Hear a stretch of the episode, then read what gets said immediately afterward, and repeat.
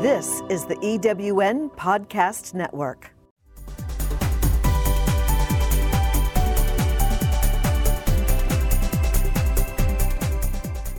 Welcome to Prime Spark, the podcast that brings you conversations that inspire, celebrate, and empower women over 55.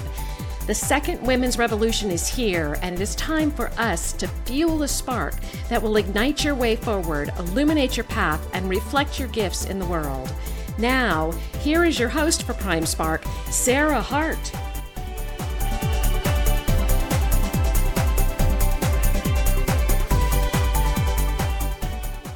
Hi, and welcome hey. to Prime Spark. I'm Sarah Hart, and I'm so happy you're here with us. Prime Spark is designed for women over 55 or close, with a goal to help us all live our happiest, most fulfilling, and productive lives now and in the future. The mission of Prime Spark is to change the way our society sees and treats older women. That's a big mission, which only means we need to get started now and we all need to be involved. And today I have the great pleasure of speaking with Alka Joshi, a woman whose writing I greatly admire. Alka Joshi was born in India and raised in the US since the age of nine. She has a BA from Stanford University and an MFA from California College of Arts. At age 62, Joshi published her debut novel, The Henna Artist, which immediately became a New York Times bestseller, a Reese Witherspoon Book Club pick, and was longlisted for the Center for Fiction First Novel Prize, and is being developed into an episodic series by Netflix. The sequel, The Secret Keeper of Jaipur, released in June 2021, will be followed by the third book in the trilogy in 2023. Welcome, Alka. I'm so happy you're here today.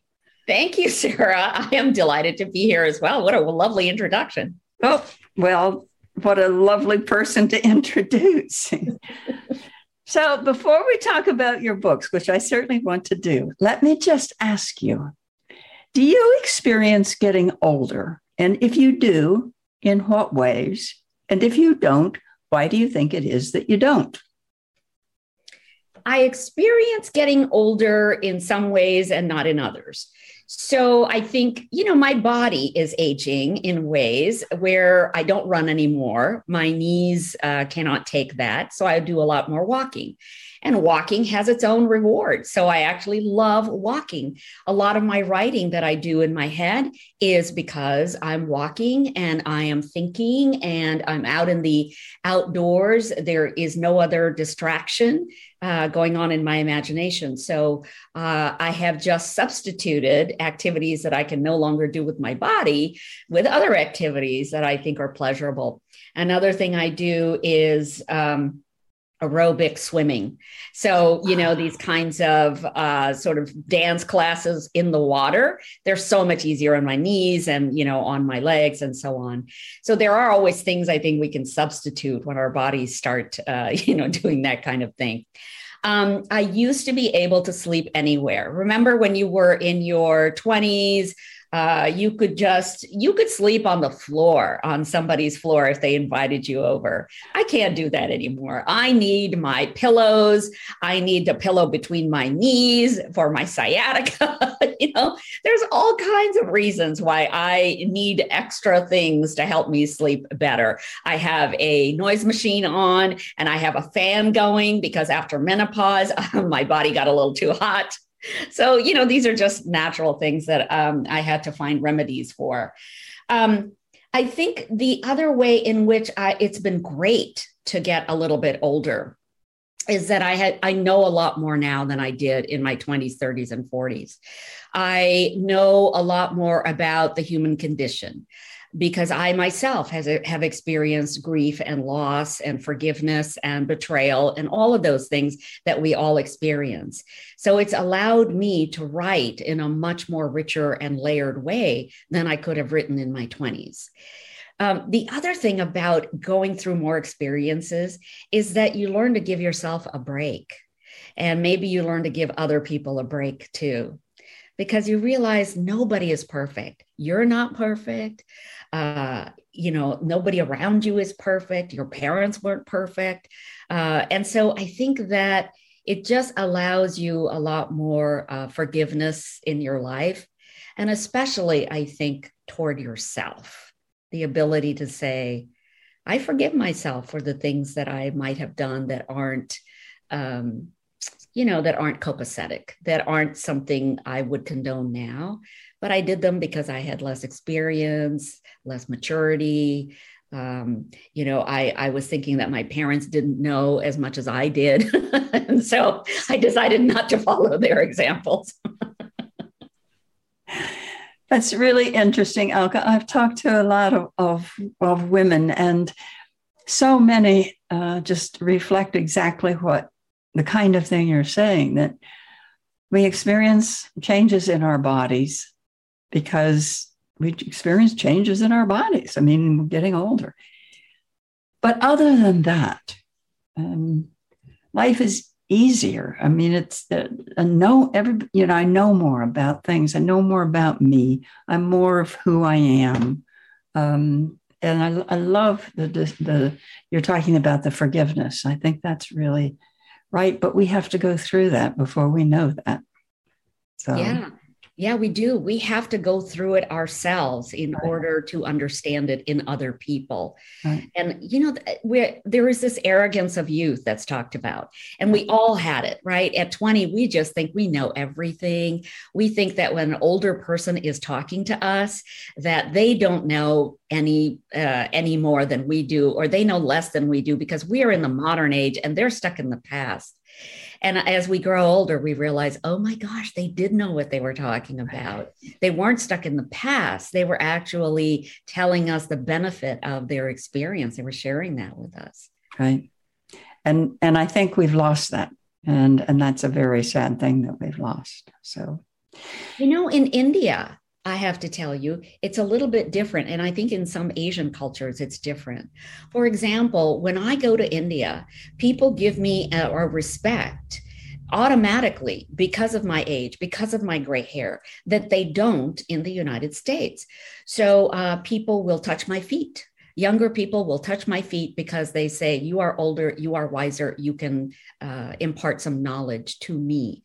Um, they will also refer to me by Alka ji, and ji is a sign of respect. It's like saying ma'am.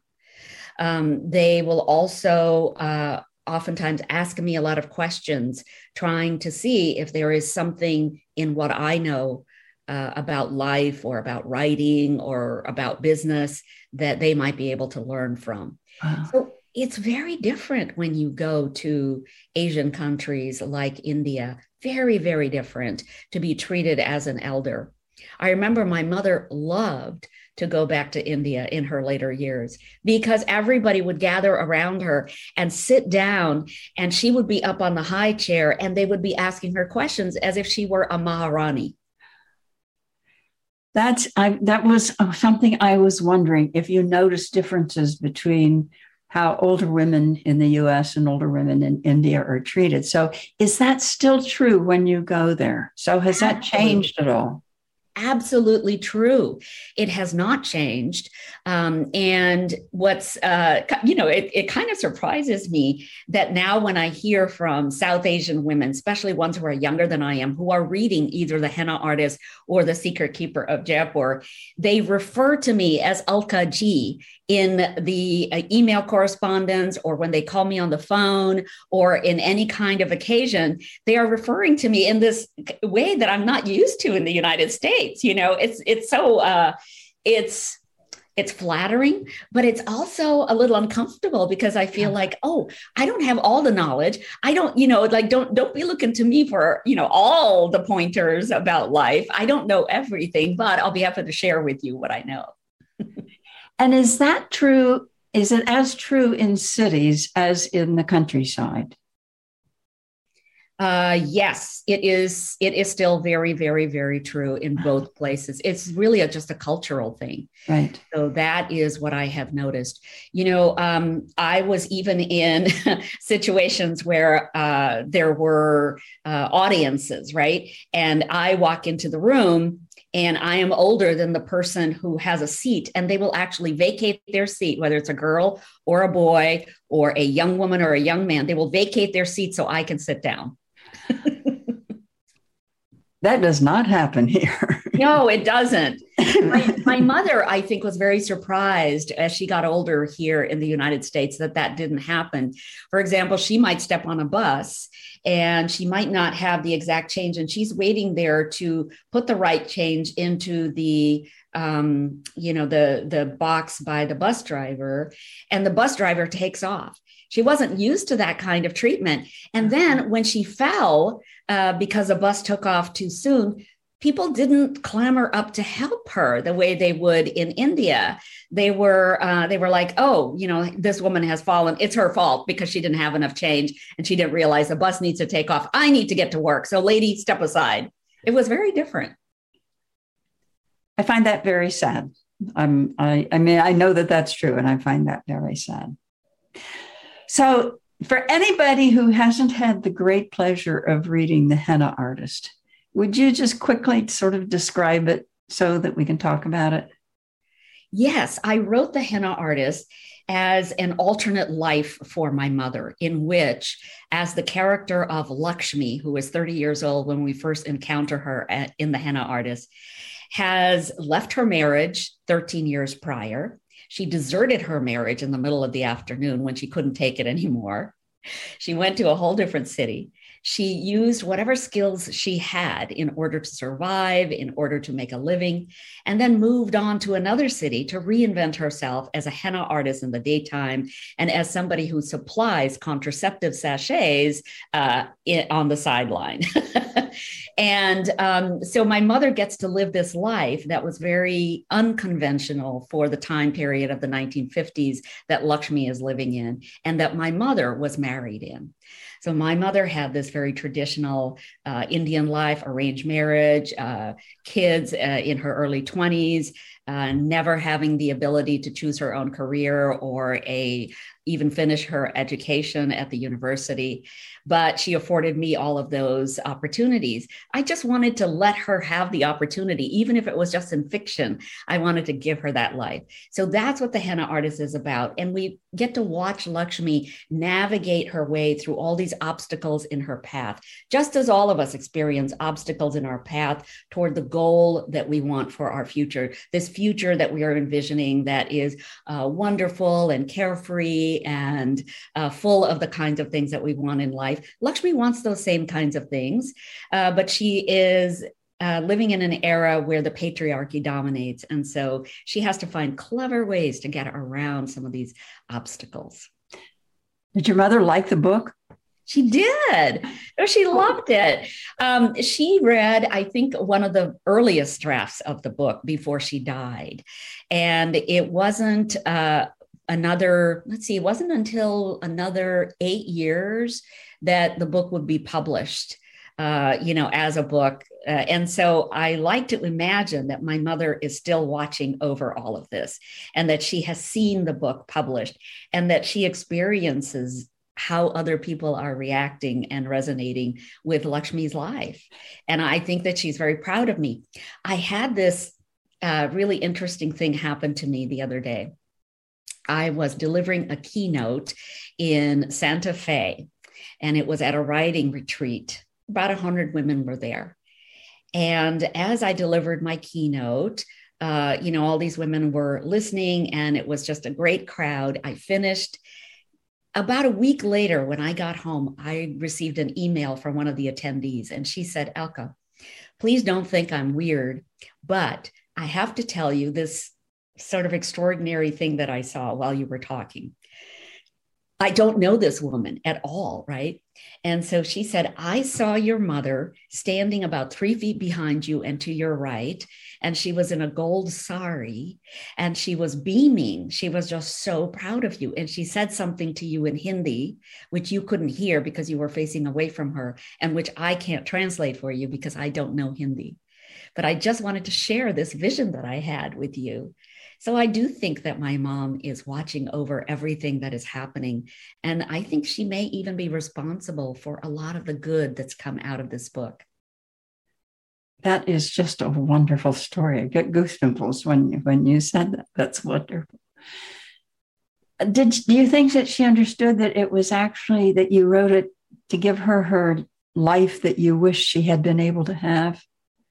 I did. Um, but, you know, I think that she was already hurting at the time that I was uh, writing the book. Right. And um, so I think that she wasn't able to completely perceive what I was trying to do, um, you know, as a character in her stead. Uh, and so, you know, I think that after she passed on, though, once she was no longer in pain, then I think uh, she was able to absorb the entirety of it. Yeah, that's wonderful. So then you have the second book, The Secret Keeper of Jaipur. Um, how does the story continue, and why did you decide to continue this story? I had no plans to write a trilogy. I was just writing this one book, The Henna Artist, which I had started 10 years prior. And um, it was important for me to write this book, I think, because I wanted to reclaim my Indian identity. For so many years, I had not had an opportunity to recognize what was really great about my culture. I had absorbed the American way of being. I had been raised here since the age of nine. I wanted to be an American, look like an American, act like an American, because that's the way to assimilate into society and to be accepted. You want so much not to be known for your differences, but for your similarity to other people. Well, then I start writing the henna artist, and I realize that my differences are what make me unique. My differences about what I experienced in the Indian culture, the part of my DNA that will always be Indian, whether I choose to acknowledge it or not, those things are so uh, much a part of what makes me strong as a woman, as an older woman, as a woman who really feels that she has taken care of herself her whole life financially. I really feel that um, so much of uh, writing this book was about reclaiming that part of my DNA. So, as I was writing it, and because it took me so long to write it, I came to know these characters as if they were a member of my family. I was living with them 24 7 for all of those years. Every time I did a draft, and I ended up doing about 30 drafts of this book, every time I did a draft, uh, you know, I would get to know a little bit more about each of the characters and layer that in. Well, Malik uh, Lakshmi's helpmate, who is only eight years old or nine years old, he doesn't know which, but he prefers to be eight, in the henna artist, was uh, at the forefront of my mind when I finished the book and sent it off to my editor. My editor was going to put it in for proofing, copy editing, and then send it off to the printer. So we were still waiting for the henna artist to come out as a book in bookstores and libraries. And Malik started knocking at my head, saying, Okay, you got to write my story. There's so much about my story that in those 30 drafts got lost in the henna artist. You've already written so much of it. You've already written my future, what I'm going to be like 10 years from now. Why don't you write my story now? So I started writing this story. I finished about 20 pages. My agent said, send it to me. I sent it to her. She said, Hey, these are really polished. I'm going to send them off to the editor if that's okay with you. I said, Sure. So she sends it off to HarperCollins. Next thing I know, they are sending us a contract for book number two before book number one was even out. So, uh, you know, I, I had a deadline for book number two, and that worked out just great because the story came so easily. It just poured out. So I got the book done. And then I realized that I couldn't have Radha's story in here. Radha is the 13 year old sister of Lakshmi who comes to visit her very unexpectedly in The Henna Artist. And uh, in The Secret Keeper of Jaipur, Radha has already gone off to Paris. She's married to a Parisian and so on. We learned this at the end of The Secret Keeper. But I couldn't really shoehorn her life in Paris with what's happening in Jaipur in book number two. So I thought, I'm going to have to give her her own book. So then I started writing book number three. And my editor uh, from HarperCollins called and she goes, Hey, I heard on a podcast that you are thinking about writing book number three. I said, Yeah, I'm just thinking about it. I haven't really you know, planned it out or anything. And she said, Well, send me a couple of paragraphs of what you're planning. I did. And next thing I knew, we had a contract for book number three for four times what they paid for in book number one.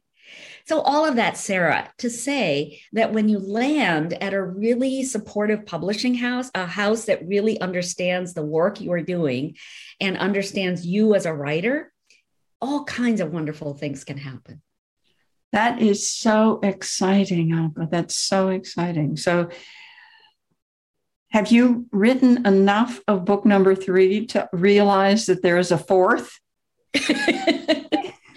I, you know, it was funny because when they sent me that third uh, book, they said, Now, what should we call this series that you're writing?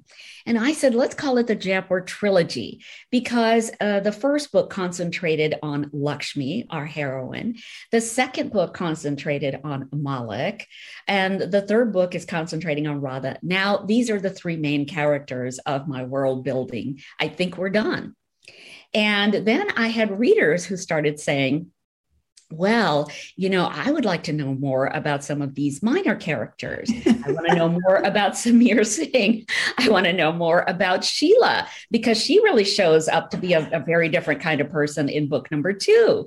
Uh, I want to know more about Hakim, the accountant. I want to know more about uh, the jeweler, Motilal. And so now I'm thinking, well, I guess I could write little novellas about some of these minor characters, similar to what J.K. Rowling did with some of her minor characters. And so I'm leaving that wide open for now. Uh, really concentrating on finishing book number three. And I think it might be one of my best books yet. I think uh, it's going to be taking us to both Paris and back to India. And I'm trying to show in this book, as I'm trying to show in all of my books, that there are so many contributions to the West that have been made by the East, by South Asia, by India. And once again, in book number three, the the contribution I'm pointing out is the one about fragrance ingredients. There are so many ingredients that go into fragrances in my research, I'm finding out that come from India. You know, it's sandalwood oil, it's uh-huh. the essential oils like vetiver, it's a beautiful tuberose and a beautiful jasmine that come from that area.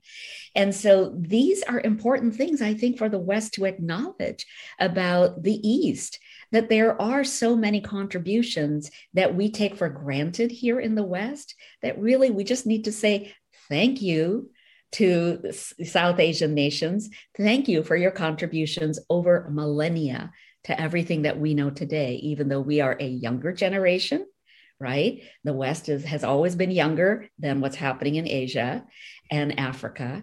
And, you know, so many good things come out of those parts of the world that we that's, should thank. That's just, that's wonderful. I just love that. It, did you have to do a lot of research for the books or did you?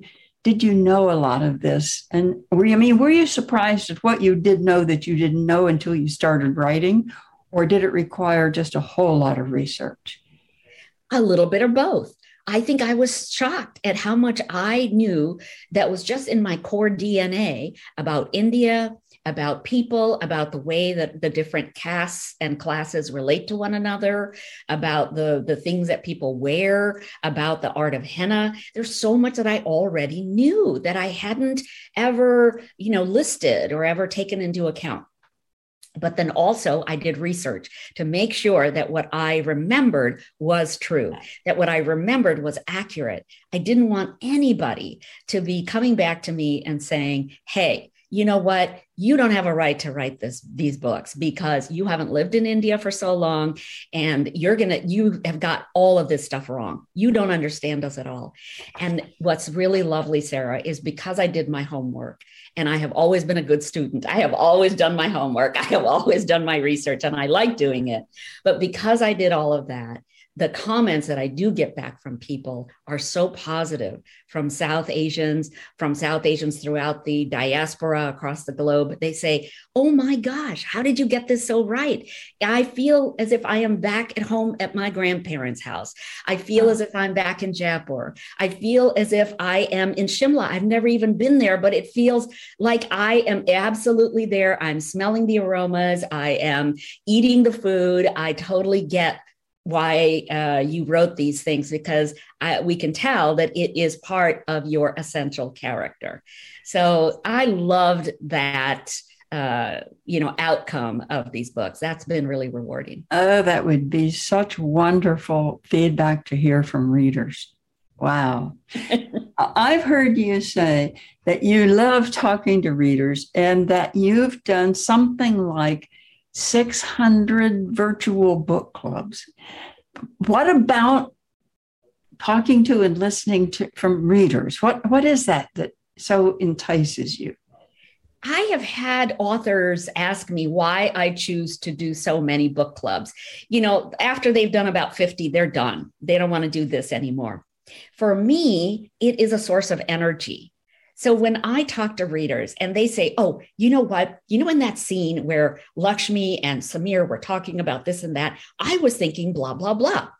And I love those kinds of conversations with readers because, first of all, it shows me how carefully they read the books. Secondly, it shows me that they absorb what's happening in the books, which is just music to my ears about the Indian culture. And uh, thirdly, it tells me that they're so engaged with the characters. They feel as if they own these characters also. They feel as if they are in this world with the characters and they have a right to also say, you know, I think this character should have done this. I think that they were wrong when they did that. Oh, I think they were absolutely right when they did this. I love those conversations. And they're having these discussions in their book groups and with me. And um, I just feel like I'm a part of their lives as they are going through the books. So for me, it's a source of energy. And um, they are, of course, telling me that they love the characters, they love these books. And, you know, there is no better way to get going with my writing for the day than to have somebody tell me that. Yeah, I would think also that some of the things you were just saying about the the comments from the readers that the readers who are from India, it sounds as if they really identify with the characters. They know. do. They do. But more than that, Sarah, even people in Russia, in Croatia, in Colombia, in France, in Portugal, all of these places, people uh, where, where they're reading my book that's been translated into 26 languages, even those women those readers identify with the characters of the book. That's been a huge bonus for me. I don't think I expected women around the world to identify with how Lakshmi is navigating the patriarchy because so many cultures around the world are still putting women in second place. And they all get that. They all get what Lakshmi is struggling with. They all get this whole class structure that she's struggling with also. Right. Because let's face it, every culture has their class structure. Yes. Every culture has societal um, rules that they impose upon men and women and children. You know, you can do this, but you can't do that. You can get married this way, but you can't get married that way you can have children. No, no, no. We insist that you have children. You know, so there are all of these rules that women have to live by, and they understand why Lakshmi is trying so hard to defy that convention. What a gift you've given to women around the world. really. that, that is, I mean, the, uh, it's it's very nice of you to say that. Um, I, I, uh, you know, I would love to think that that's true, but I think what I really want women to take away is they're not alone. Right. You know, I think that's all we women want to know is we're not alone in this struggle. that there are many people around the world in the same struggle that we're in, and they are finding ways to get around these obstacles. And maybe I can learn something from this book. Wonderful. So when can we start watching Netflix? When is it when is it going to be on? so right now the episodes are being written and they're being written by a writer's room that is populated with women and South Asians, which I'm very excited about because that's what I asked the executive producers to do, and they did. Um, and it's being produced, uh, you know, by Hollywood, but it will be shot in India. So that's a wonderful combination oh, of yeah of culture and of um, you know hollywood smarts. So i think that uh, that's going to be a um, really important sort of mix that's going on. I think that they may be filming as early as 2022 in late uh, maybe a year from now or maybe in early 2023 i'm hoping that that is the timeline that we can follow covid notwithstanding because remember, if we have to film this in India, we have to make sure everybody's safe, right? Right. Right. Yes. Uh, you know, um, uh, Freida Pinto is going to play Lakshmi, and I'm so uh, delighted with that because when she read the narrative, she said, "Oh my gosh, I have been looking for vehicles just like this to promote the South Asian culture. And this book, The Henna Artist, is so rich in South Asian culture, and it shows everybody around the world how beautiful our culture is. So she had a baby this year. She had her very first baby. I sent her a text. Congratulations. She sent uh, an email. Uh, she sent a text back right away saying, Alka, I feel as if I gave birth to two things this year. One was my baby boy, and the other one was the henna artist as a TV adaptation. I am so excited. I am so glad they're filming it there. I was I was afraid that they would, you know, do something on a back lot in Los Angeles and try to make it look, oh, that's wonderful.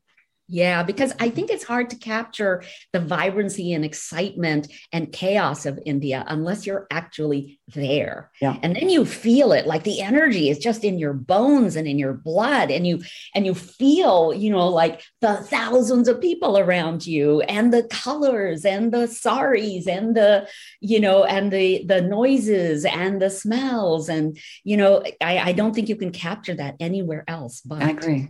I agree.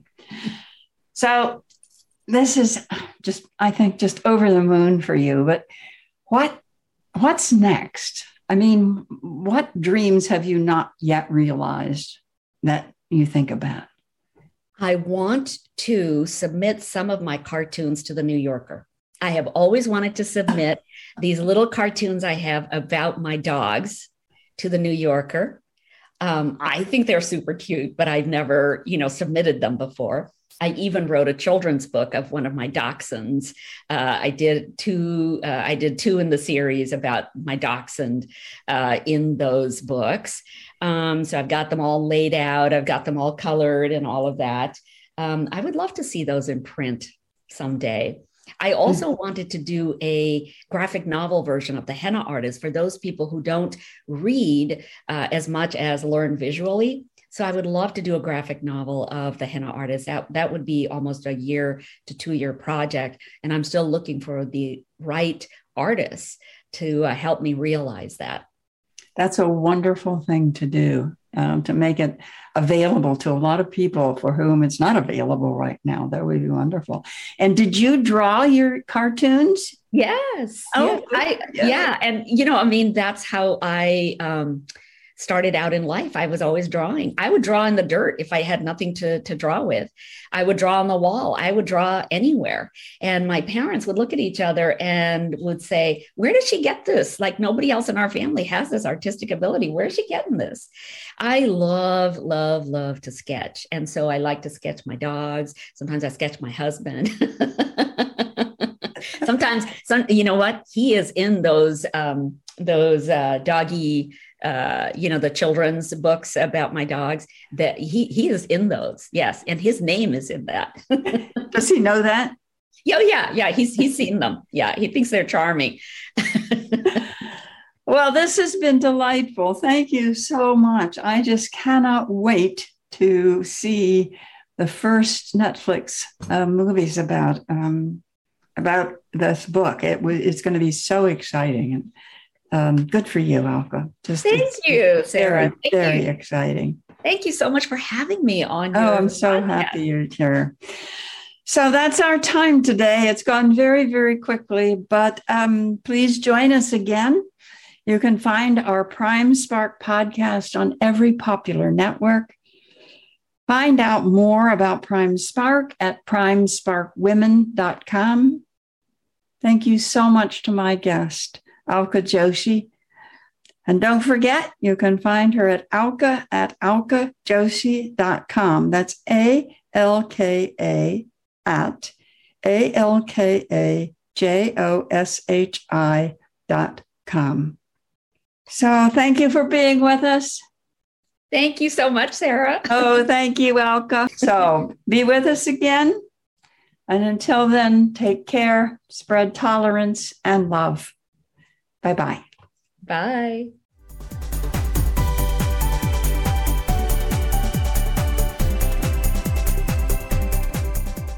Thank you for joining us on Prime Spark. With each episode, Sarah Hart brings you conversations that inspire, celebrate, and empower women over 55. If you would like to listen to or download other episodes about remarkable, experienced women, go to ewnpodcastnetwork.com. This podcast is also available at Spotify, Apple Podcast, and most other major podcast sites. The second women's revolution is here, and we hope that you use the insights you've gained here to fuel the spark that will ignite your way forward, illuminate your path, and reflect your gifts in the world.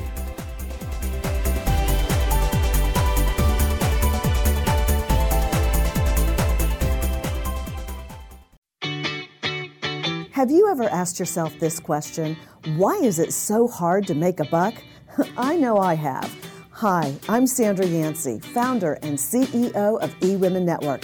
What I have discovered after going from the brink of bankruptcy to running a multi million dollar award winning business is this you can't build a million dollar dream hanging around minimum wage mindsets.